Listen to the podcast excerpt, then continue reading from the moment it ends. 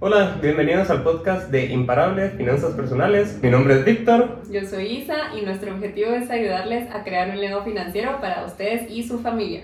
Va, el día de hoy tenemos un episodio muy especial porque es nuestro primer podcast. Yay. Entonces, si ven muchos errores o si ven que nos trabamos, es porque es nuestro primer podcast. Y vamos a tratar de no editarlo tanto para que disfruten la experiencia tanto como nosotros.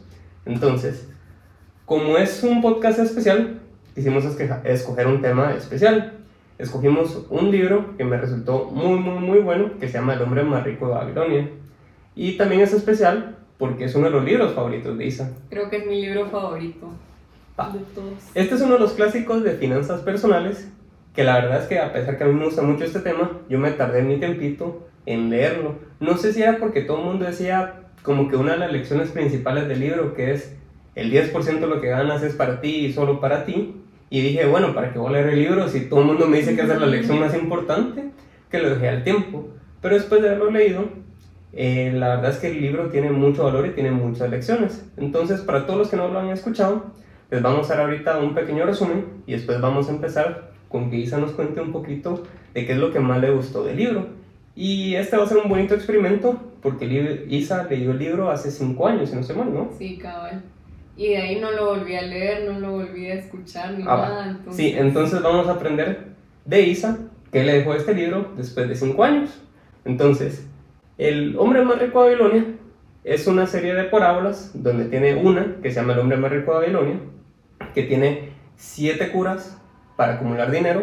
Luego tiene otro set de reglas que es cómo crecer el oro. Tiene otra parábola que se trata del comerciante de camellos, que tiene lecciones sobre cómo salir de deudas. Y luego tiene una parábola que se llama El Hombre Más Sortudo de Babilonia, que habla un poquito acerca del trabajo. Entonces, la verdad es que es un libro muy recomendado, y queremos ahora que Isa nos cuente, después de 5 años, que le dejó este libro. Bueno, pues yo creo que una de las lecciones más impactantes que me dejó es que los fundamentos que funcionaban hace cientos de años siguen funcionando hasta ahora y son súper simples. Entonces son, como estaba mencionando, 7 reglas de la primera parábola, de ahí son 5 para crear y crecer la riqueza. Entonces como que todos los pasos son súper simples y uno siempre se pregunta como ¿por qué me complico tanto si esto ya está explicado y ya está como disponible el conocimiento para todos? Sí, no, la verdad es que es un muy buen punto, porque creo que hay muchas cosas en la vida que creo que solitos nosotros nos complicamos y creemos de que va a haber, digamos, una píldora mágica, una inversión mágica, una receta mágica para crear, acumular riqueza y hacerla crecer. Pero como bien dice, el libro dice, bueno, son 7 principios básicos si quieres empezar a crecer tu riqueza, y que la verdad es que no son cosas del otro mundo, son cosas bien lógicas, así como que gasta un poco menos de lo que ganas, haz un presupuesto, eso que te queda, ponlo a trabajar. Sí, súper simple, como bajar de peso, digamos, que todos sabemos es comer menos, hacer más ejercicio, muévete más, pero por más que lo sepamos muy bien, la mayoría de gente no lo hace. Sí, entonces al final del día, El Hombre Más Rico de Babilonia creo que es un libro que a uno le viene a recordar de que alcanzar la libertad financiera o alcanzar metas financieras es un proceso, es un tema de constancia, es un tema de disciplina, y que no hay que inventarse la rueda, sino que son cositas que todos sabemos que hay que hacer, lo único que tenemos que hacer es hacerlas. Y también como encontrar algo que le funciona, porque incluso dentro de lo de bajar de peso, de comer menos, más ejercicio, está esto de gastar menos, ahorrar más o generar más, pero digamos... qué vamos a comer es súper importante, y lo voy a tomar como en el tema de finanzas personales, porque vamos, si uno tiene un trabajo que es de 9 a 5, de 9 a 6, y ese trabajo solo no le gusta, no va a durar tanto en ese trabajo como uno que tal vez trabaje un poco más, o le paguen menos, o incluso tal vez le pagan más, y qué buenísimo, pero se siente más contento ahí, como que eso sí es sostenible para las personas. Entonces también es... no solo tomar los principios, sino que adaptarlos a qué le funciona a uno. Si no pueden ahorrar 10%, ahorren 1 o 2%, y siempre que se empiece por... sí, al final el tema de hábitos es encontrar un sistema que a uno le funcione. Y sí, yo creo que esto mismo de encontrar el sistema es lo que lo hace difícil, pero al mismo tiempo lo puede hacer fácil. Y como usted bien decía, pues en el tema este de subir o bajar de peso, creo que está el tema de cuántas calorías quemo y de yo haciendo ejercicio o en mi día a día versus cuántas ingiero, cuántas como. Y tal vez para una persona es bien fácil decir, yo solo no voy a comer dulces. Pero para esa persona es difícil hacer ejercicio. Creo que es algo similar con el dinero. Tal vez hay personas que les resulta bien fácil generar dinero, pero hay otras personas que les resulta bien fácil gastar. Entonces, yo creo que pues, es un poquito de uno como que hacer un análisis de introspección y decir, bueno, ¿a mí qué se me facilita? ¿A mí se me facilita ahorrar o se me facilita generar dinero? Porque creo que uno sí debe de apalancarse sobre sus fortalezas. Entonces, pasando sobre otras cosas que le ha dejado el libro, ¿qué más le dejó? Otra cosa que me dejó es la historia de el esclavo que compró su libertad, porque esta persona, a veces creemos que las personas que están empezando con menos oportunidades la tienen más difícil, y sí, la tienen más difícil, pero aún así pueden lograr llegar a ser hacer lo que ellos quieran, si le ponen el tiempo y la dedicación. Entonces en esta historia cuenta que esta persona que empezó como esclava al final terminó comprando su libertad, pero se amplió un poco más la historia. Y del otro lado, el amo o el dueño del esclavo terminó perdiendo todos sus bienes por caer en vicios al tener más tiempo libre y creo que no tener como un propósito en la vida. Una misión.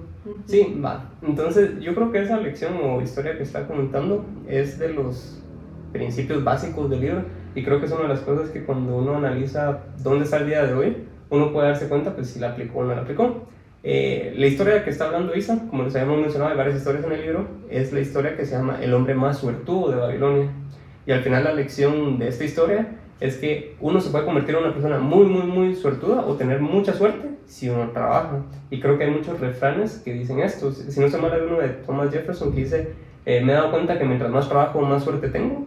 Y eso es exactamente lo que pasa, digamos, en esta historia de El Hombre Más Rico de Babilonia, que sí, que está esta persona que se llama Sharrun Nadab, que para comprar su libertad, él venía y hacía el trabajo que le dejaba a su dueño.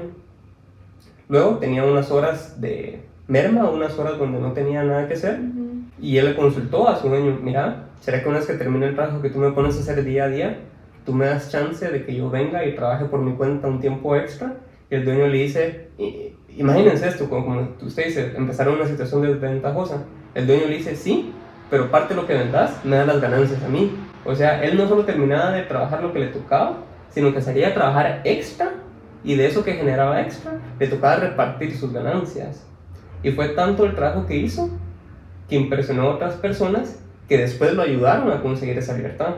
Entonces creo que muchas veces las personas subestiman o confunden lo que es la suerte, pero la suerte uno la crea por sí mismo. Entonces ese trabajo no es solo un trabajo que uno debería hacer por sí mismo, aunque sí principalmente debería ser, creo que el trabajo que uno pone debería ser para uno, pero también uno nunca sabe quién lo está viendo, porque así es como al final del día suceden las promociones en los trabajos. Alguien dice, miren qué trabajo era esta persona, miren cómo cumple esta persona, miren qué comprometido esta persona. Hasta tan simple, que bien se viste, como tiene buena imagen, metámoslo más a ventas, que ahí podría generar más que... Sí, uno crea su suerte, cómo se presenta, cómo se arregla, cómo se cuida, cómo trabaja, la manera en que saluda, la manera en que redacta los correos. Al final eso es la suerte, uno la crea. Entonces, ¿qué más le dejó este libro? Después de 5 años. Después de 5 años, la tercera cosa que me dejó el libro, algunos de los puntos que se mencionan, que son el de ahorrar el 10%, no invertir en cosas que uno no conoce, y el de evitar deudas, porque, digamos, antes yo era muy buena ahorrando dinero, pero siempre lo gastaba todo, entonces fue así como, bueno, ¿cómo se mantiene, no sé, vivo ese ahorro, como que siempre generando ahorro? Entonces eso me hizo mucho sentido. De ahí lo de evitar deudas, yo siempre busqué evitar deudas y no estaba muy consciente de por qué estaba buscando esto, pero sí lo tenía muy, así, súper programado, y sí, era así como evitaba todo tipo de deuda, como tarjeta de crédito, extra financiamiento, adelanto de salario, etcétera. Como que a todo eso para mí era como que si me dijeran, puchis, una enfermedad, o sea, deuda, adiós. Y también no solo fue leerlo, sino que fue leerlo y verlo en práctica, en la realidad, como que cómo hay gente que destruye su vida y su riqueza al caer en deudas. Entonces me hizo mucho sentido y desde ahí. Sí, yo creo que este tema de la deuda, el libro no lo menciona tanto, sino que sí tiene un set de reglas que dice cómo salir de deudas cuando uno está ahí en deuda. Pero yo creo que tal vez este tema de la deuda es un tema que uno debería tal vez como ponerse a analizar y ver cómo realmente a uno le impacta y cómo se mezcla, digamos, con las lecciones del libro. Entonces, ahorita les vamos a compartir cuáles son las 7 lecciones para con la riqueza, que se llaman las 7 curas por un bolso delgado. Y después pues vamos a ver cómo el tema de la deuda pues interviene en estas. Entonces, las 7 curas para un bolso delgado es la primera: engordar el bolso, que significa ahorrar el 10% de todos los ingresos. Luego la 2, controlar los gastos. Crea y sigue un presupuesto. Luego la 3, multiplica tu oro, poniendo tu dinero a trabajar. La 4, cuidar tu riqueza, prepararte para emergencias, evitar estafas y robos. Luego la 5, haz que la compra de tu hogar sea una inversión inteligente y que no sea una compra que te va a complicar las cosas. Luego la 6 es prepara ingresos para tu vejez. Y luego la 7 es incrementa tu habilidad para crear dinero. Entonces, sobre estas lecciones realmente no hay nada que diga así como evita la deuda, pero creo que es importante sobre estas reglas básicas, que yo creo que si todo el mundo las sigue puede acumular riqueza, saber qué rol juega la deuda. Y básicamente la deuda lo que juega es que sobre la primera regla, que es engordar tu bolsillo, que es ahorrar el 10% de todos tus ingresos, es como vivir por debajo de tus medios. Porque ¿qué es lo que hace la deuda?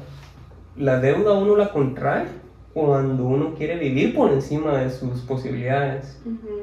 Y luego esas cosas que uno para comprando, no sé, como decir una computadora, que tal vez probablemente lo que tuve que haber hecho fue ahorrar para comprarla, y en vez de que me costara, no sé, 8,000 quetzales, con intereses por tener una deuda, puede que me pare saliendo a, no sé, 15,000 quetzales. Uh-huh.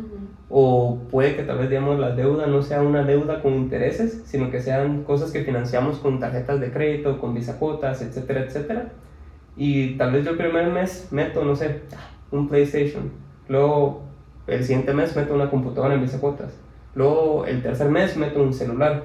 Y luego, digamos, tal vez el cuarto mes vengo yo y tengo una pequeña emergencia, un gasto médico. Pero como yo ya tengo comprometido parte de mis ingresos, es bien complicado que yo pueda cumplir esa primera regla de estar ahorrando, porque tal vez sí tengo deuda, y no una deuda que me está generando intereses, pero mis ingresos ya están comprometidos. Sí, es bien engañoso, porque digamos, si uno saca un teléfono a cuotas, saldría, no sé, 200 quetzales al mes, y hay una compu, 400, y uno dice, bueno, 600 es manejable. De ahí un play, digamos que otros 300 quetzales, y así de poquito en poquito se van aumentando el monto que uno debe. Y por eso es que se vuelve tan fácil caer en deudas, porque si uno lo sacó a visacuotas, no está pagando interés. Pero una vez esos montos vuelven el pago mensual inmanejable, se empiezan a generar esos intereses del 30-40% anual. Sí, y yo creo que pues al final de las 3 cosas que le dejó el libro, creo que yo igual que la que más comparto es de que no hay que inventarse la rueda, son cosas sencillas que uno tiene que seguir. Y creo que la mejor analogía es el tema este de estar pues como saludable, con un cuerpo saludable y una mente saludable, que son cosas que uno cultiva o que tiene que practicar todos los días. No es así como, corrí una maratón un día y ya de repente pues soy la superestrella de atletismo, ¿no? Sino como realmente el estar bien físicamente implica que todos los días coma bien, que me duerma temprano, que coma saludable, que tome agua pura en vez de gaseosas. Y algo similar es el tema de finanzas personales. La maratón se gana y se tiene que seguir ganando. Sí, porque sí, sí. No es como que pueda correr otra. Sí, porque si revisamos ahorita un poquito más despacio estos 7 principios para acumular riqueza, la verdad es que no son nada difíciles, son sencillos. Lo que es difícil es todos los días vivirlos y cumplirlos. Porque lo primero que es ahorrar el 10% de todos los ingresos, creo que a todos nos ha pasado que nos cae, no sé, un aguinaldo, un bono 14, y ese dinero no lo vemos como que si fuera un dinero que trabajamos, como sí, que es un dinero así como que extra, y de ese dinero no es como que lo invirtamos mucho, sino que es así como que, este dinero me cayó extra, me voy de vacaciones, compro ropa, compro moto, Y creo que si uno le da ese mismo tratamiento de, no importa el origen de todos mis ingresos, yo a todos esos ingresos, el 10% lo voy a utilizar para mí y lo voy a guardar, creo que sería muy diferente. Pero creo que es difícil a todos los ingresos aplicarle esa regla. Creo que eso es lo que lo hace difícil, porque realmente ahorrar 10% no es complicado, pues es como, me dan 100 quetzales, guardo 10, me dan 1000, guardo 100, me dan 10,000, guardo 1000. Bueno, creo que también depende de los ingresos de uno y la capacidad de decir que no, porque, y también cuando está ahorrando, porque si le acaban de pagar y ahí ahorra, no hay de otra. O sea, si digamos gana 10,000 y guarda 1,000 al momento en que le paguen, no es como que quede más dinero después de los 9,000, o sea, se gastaron y ya estuvo. Pero si uno dice, sí guarda a fin de mes y le queda, digamos, 1,200, pero hay algo que en serio quiero comprar o quiero salir a cenar y cuesta 500, es muy fácil decir, bueno, sí, salgamos a cenar, solo es un poquito. Sí, y para ahorrando menos. Sí. Sí, es bien fácil caer en esas como, no sé, tentaciones o trampas o juegos que uno juega, digamos, mentalmente. Luego la segunda lección tampoco es algo tan difícil, es controlar los gastos, que es crear y tener un presupuesto. Creo que lo difícil de esto es agarrar el tiempo de decir, ok, yo estoy percibiendo estos ingresos, ¿cómo lo apunto? ¿Cómo sé en qué gastos son necesarios? ¿Qué gastos son medianamente necesarios? ¿Y cuáles pues son extras? ¿Cuáles son, digamos, cosas que realmente no necesito en mi vida? Yo creo que cuando uno realmente hace un presupuesto, lo importante es el presupuesto, no solo es como escribirlo en Excel y decir en esto voy a gastar, sino que creo que es el tema de tener una calificación después, como decir, va, yo en enero, no sé, me había comprometido de que mis gastos iban a dar de esta manera, tanto para renta, tanto para la cuota del carro, tanto para mi celular, y solo voy a utilizar esto para, no sé, para salidas con mis amigos, mi novia, mi pareja, etcétera, lo que sea. Y tal vez cuando yo reviso, digamos, a inicios de febrero, ¿qué pasó en enero? Resulta que gasté el doble en salidas. Entonces creo que lo valioso de hacer el presupuesto no solo es como medio decir en qué me lo voy a gastar, sino poder hacer una revisión. Y realmente estas son cosas que están al alcance de todas las personas, pero nuevamente creo que la constancia y la disciplina de hacerlo es lo que lo hace complicado. Sí, también que no, o sea, hacer un presupuesto real o lo más apegado a la realidad posible. Digamos, si yo había presupuestado 1,000 en salidas, pero todos los meses pasados había gastado, no sé, 2,000, 2,500, es un poco irrealista ponerle 1,000 a menos que yo sea muy disciplinado. Y de ahí como ya yendo hacia el futuro, poder, digamos, si a mí la verdad es que no me interesa, no sé, ir al cine o irme de vacaciones, puedo destinar ese presupuesto que usaría para irme de vacaciones para las salidas, si eso es lo que a mí me aporta más.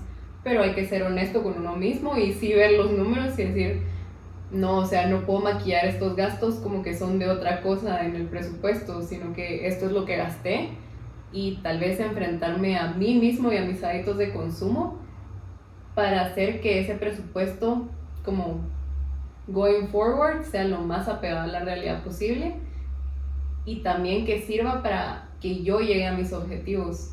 Sí. Entonces, pero realmente no es algo complicado, sino que el tema es tener como que este conocimiento propio y la disciplina de constantemente estar haciendo esas revisiones, ¿va? Porque el tercer principio tampoco es difícil, es el tema de multiplicar tu oro o poner a trabajar tu dinero.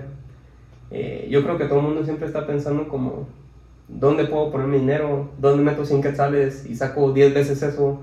¿O dónde meto una fichita y me gano la lotería? Pero realmente creo que las personas pierden mucho tiempo buscando retornos que son imposibles de tener, cuando realmente si siguieran, no sé, como principios básicos, consejos, cosas sencillas de implementar, realmente podrían tener mejores resultados, porque es tan fácil como ir al banco y sacar una cuenta que le dé el 6% a uno, pues, o sea, no se tiene que sobrecomplicar.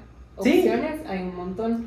Opciones hay. Y yo creo que lo que sucede con este tema de poner a trabajar el dinero es que yo creo que las personas ni siquiera están conscientes de que hay cuentas que no me generan intereses y que hay cuentas que sí me generan intereses. Y luego creo que las personas también, el error que cometen creo que es no pedir consejo o no dejarse guiar, porque tal vez las personas dicen, sí, yo sí estoy poniendo a trabajar mi dinero, y tal vez estoy recibiendo un 1.25% sobre mi dinero. Sí, y dicen así como, bueno, incluso que una cuenta le dé el 4 y otra le dé el 6, y es así como, bueno, es 2%, no importa. Sí, ajá, importa, sí importa un montón.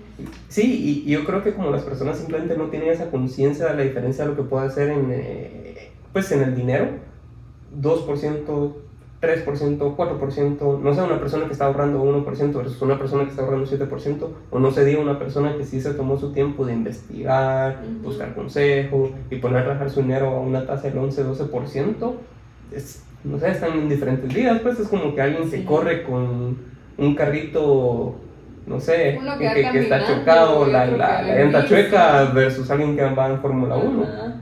Y realmente poner a trabajar el dinero solo es simplemente tener la disciplina y decir, ya ahorré esto, voy a tomarme el tiempo de mi día, de una tarde, de 5 horas, 6 horas, de irme a sentar con un asesor financiero o de ir con el banquero y decirle, mira, tengo este dinero, por favor ayúdame a hacer el trámite para ponerlo a trabajar. Y uno dice así como, ala, qué hueva, 5 o 6 horas, pero es, o sea, es una vez casi que en su vida, porque de ahí, después de llevar esa asesoría, uno podría elegir no volverla a llevar y ponerla a trabajar en el, no sé, 6 a 8%, y ese trámite adicional solo le toma que 5 minutos hacer la transferencia bancaria. O sea, una vez uno se educa y aprende en qué puede invertir, lo demás viene súper fácil porque ya se tomó el tiempo de pasar esa curva de aprendizaje. Uh-huh. Va, o veamos la cuarta lección, que es cuidar tu riqueza.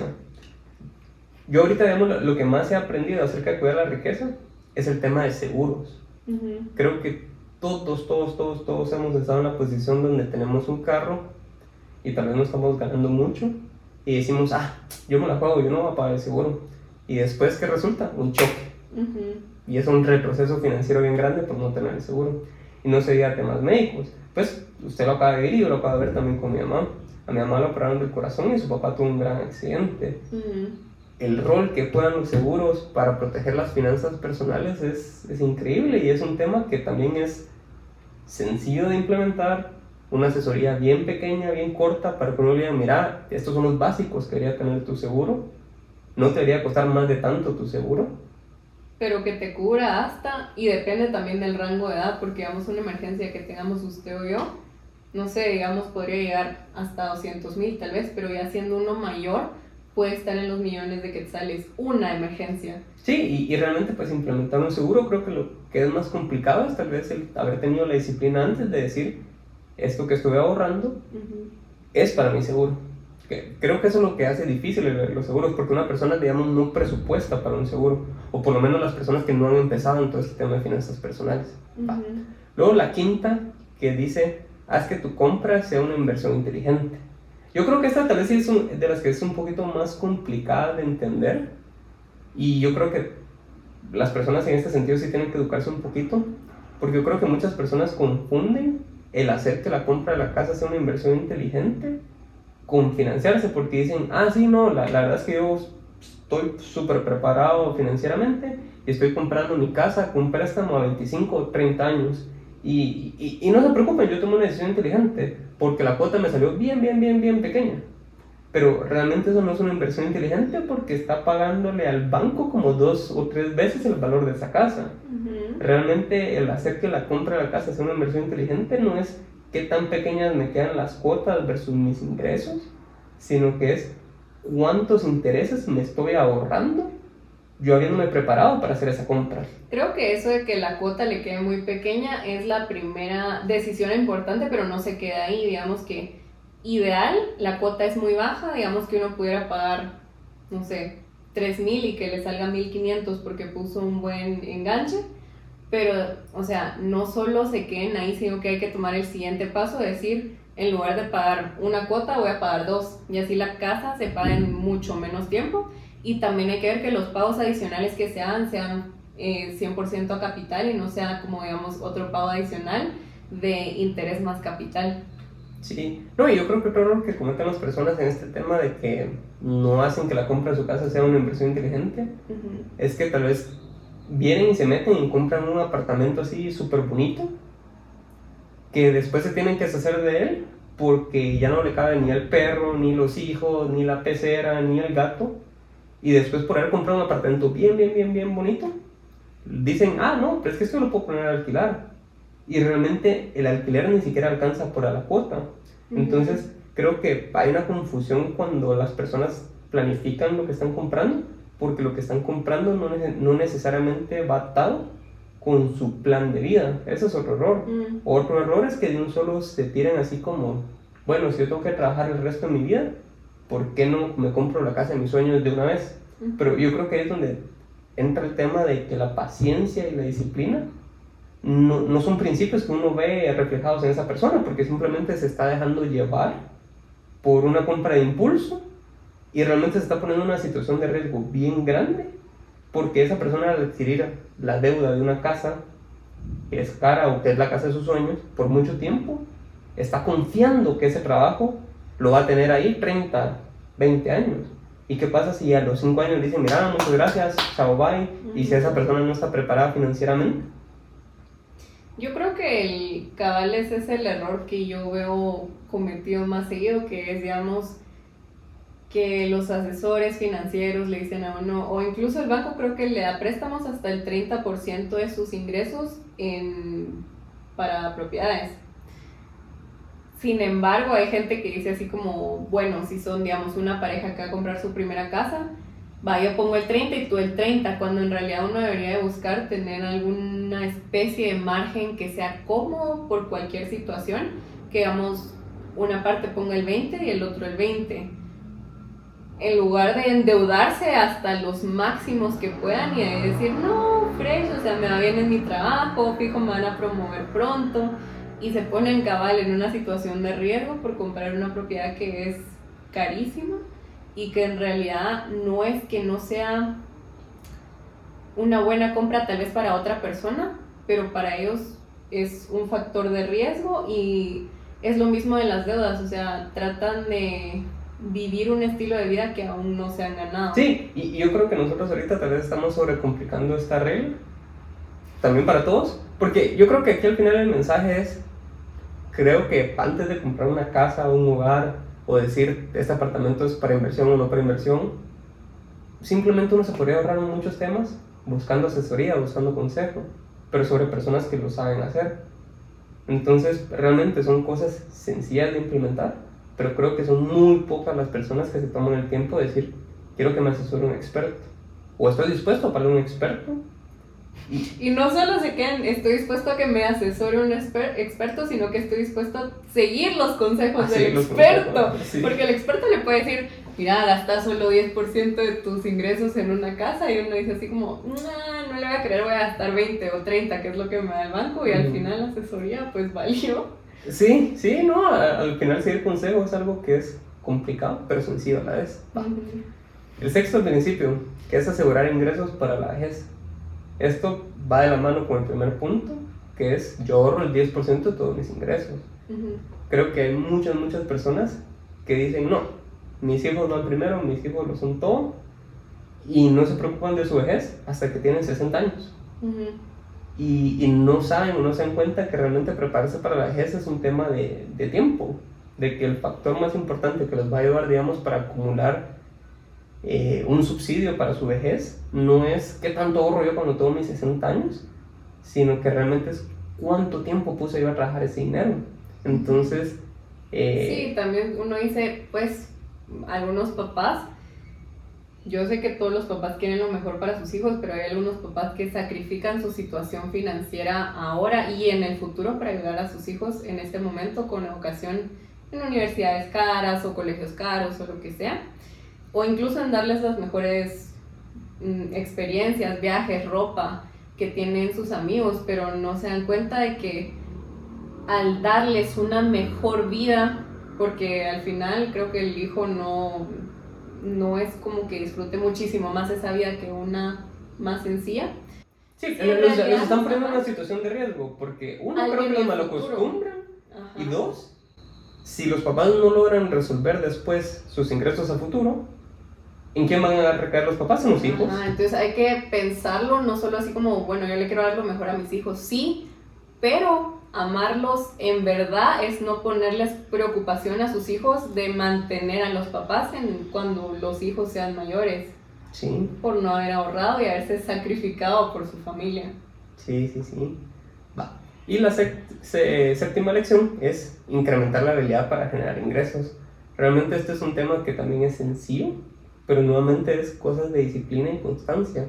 Creo que todos cuando regresamos ya sea cansados de estudiar, del colegio, la universidad, o regresamos cansados del trabajo, tenemos siempre la opción de, voy a abrir una bolsa de papitas, de chetos, de nachos, prendo la tele, me sirvo un trago, o tenemos la otra decisión que es, no, voy a leer 5 hojas de este libro, voy a ir al gimnasio, voy a escuchar este podcast, voy a escuchar este audiolibro. Entonces son cosas que son sencillas de hacer y que realmente conforme va pasando el tiempo uno puede incrementar su habilidad para generar ingresos. Uh-huh. Porque yo creo que muchas personas dicen, no hombre, pues que a mí no me va mal en, pues no, ¿cómo sería? Las personas muchas veces se quejan de que dicen, pero es que yo trabajo duro. Pero sí, trabajan duro, pero trabajan duro en su trabajo y hasta ahí lo dejan. Y a veces en cosas que ni siquiera generan retorno, porque dentro del trabajo hay actividades que generan más retorno que otras. Sí, y es ahí donde voy, de que digo, una persona que trabaja duro está buenísimo, pero el tema es, ¿qué estás haciendo después que termina tu trabajo? ¿Estás trabajando duro en ti, en tu desarrollo personal? Esas son, creo que, las cosas que uno se tiene que poner a pensar, porque creo que hay personas que son estupendas limpiando, y no hay nada mal con limpiar, pero el tema es cómo incrementar la capacidad para generar ingresos. Como si yo después de limpiar esos vidrios me tomo tiempo de leer, escuchar, realmente las oportunidades son infinitas, y yo por lo menos lo he visto en mí. Yo a esta fecha realmente no tengo una maestría, pero soy una persona que disfruto escuchar mucho de libros y me gusta mucho recibir cursos en línea. Y hay muchas de las cosas que hago yo en los trabajos donde pues, he estado y donde estoy actualmente, que los aprendí por cuenta propia, que no me tuve que meter, digamos, a una universidad cara, ni tuve que irme al extranjero, ni tuve que buscarme una beca, sino que simplemente estuve aprendiendo un montón de cosas y cuando se presentó la oportunidad yo tenía ese conocimiento. Entonces creo que incrementar la habilidad para generar ingresos es algo bien, bien, bien valioso, que muchas personas descartan porque dicen, ya, yo trabajo duro, y se quedan solo con eso. Uh-huh. Y no trabajan duro en ellos, trabajan duro en su trabajo, pero no en su mente. Uh-huh. No, y también hay mucha gente que se queja de que no tiene tiempo, pero todos tenemos tiempo y todos se puede encontrar en más de algún lado, tal vez antes de ir a trabajar o cuando uno regresa o en el carro escuchar los audiolibros. Y también incrementar la habilidad para generar ingresos es invertir en las habilidades que tiene uno. Digamos, yo lo que hice fue empezar negocios en línea cuando estaba en la U y me dedicaba a estudiar, y como no tenía dinero en ese momento me puse a escribir libros, y eso sigue generando a la fecha ingreso pasivo. Entonces es como, hay un montón de cosas que uno le van a generar retorno, pero tal vez todavía no sabe hasta que no se pone a probar esas cosas y a incrementar sus habilidades, porque también una cosa lleva a la otra. Digamos que empecé con, no sé, redes sociales, y a mí eso de redes sociales me llevó a mi primer trabajo, porque no solo estaba estudiando, o sea, no era una más del montón en el sentido de que estaba estudiando negocios, sino que ya sabía cómo manejar redes sociales. Sí, o digamos, en mi caso, no sé por qué para mí nunca ha sido suficiente mis trabajos. He tenido buenos trabajos, he estado en Pepsi, he estado en Kellogg's, he estado en Frito-Lay, pero siempre mientras estuve ahí, siempre estaba buscando qué hacía adicional.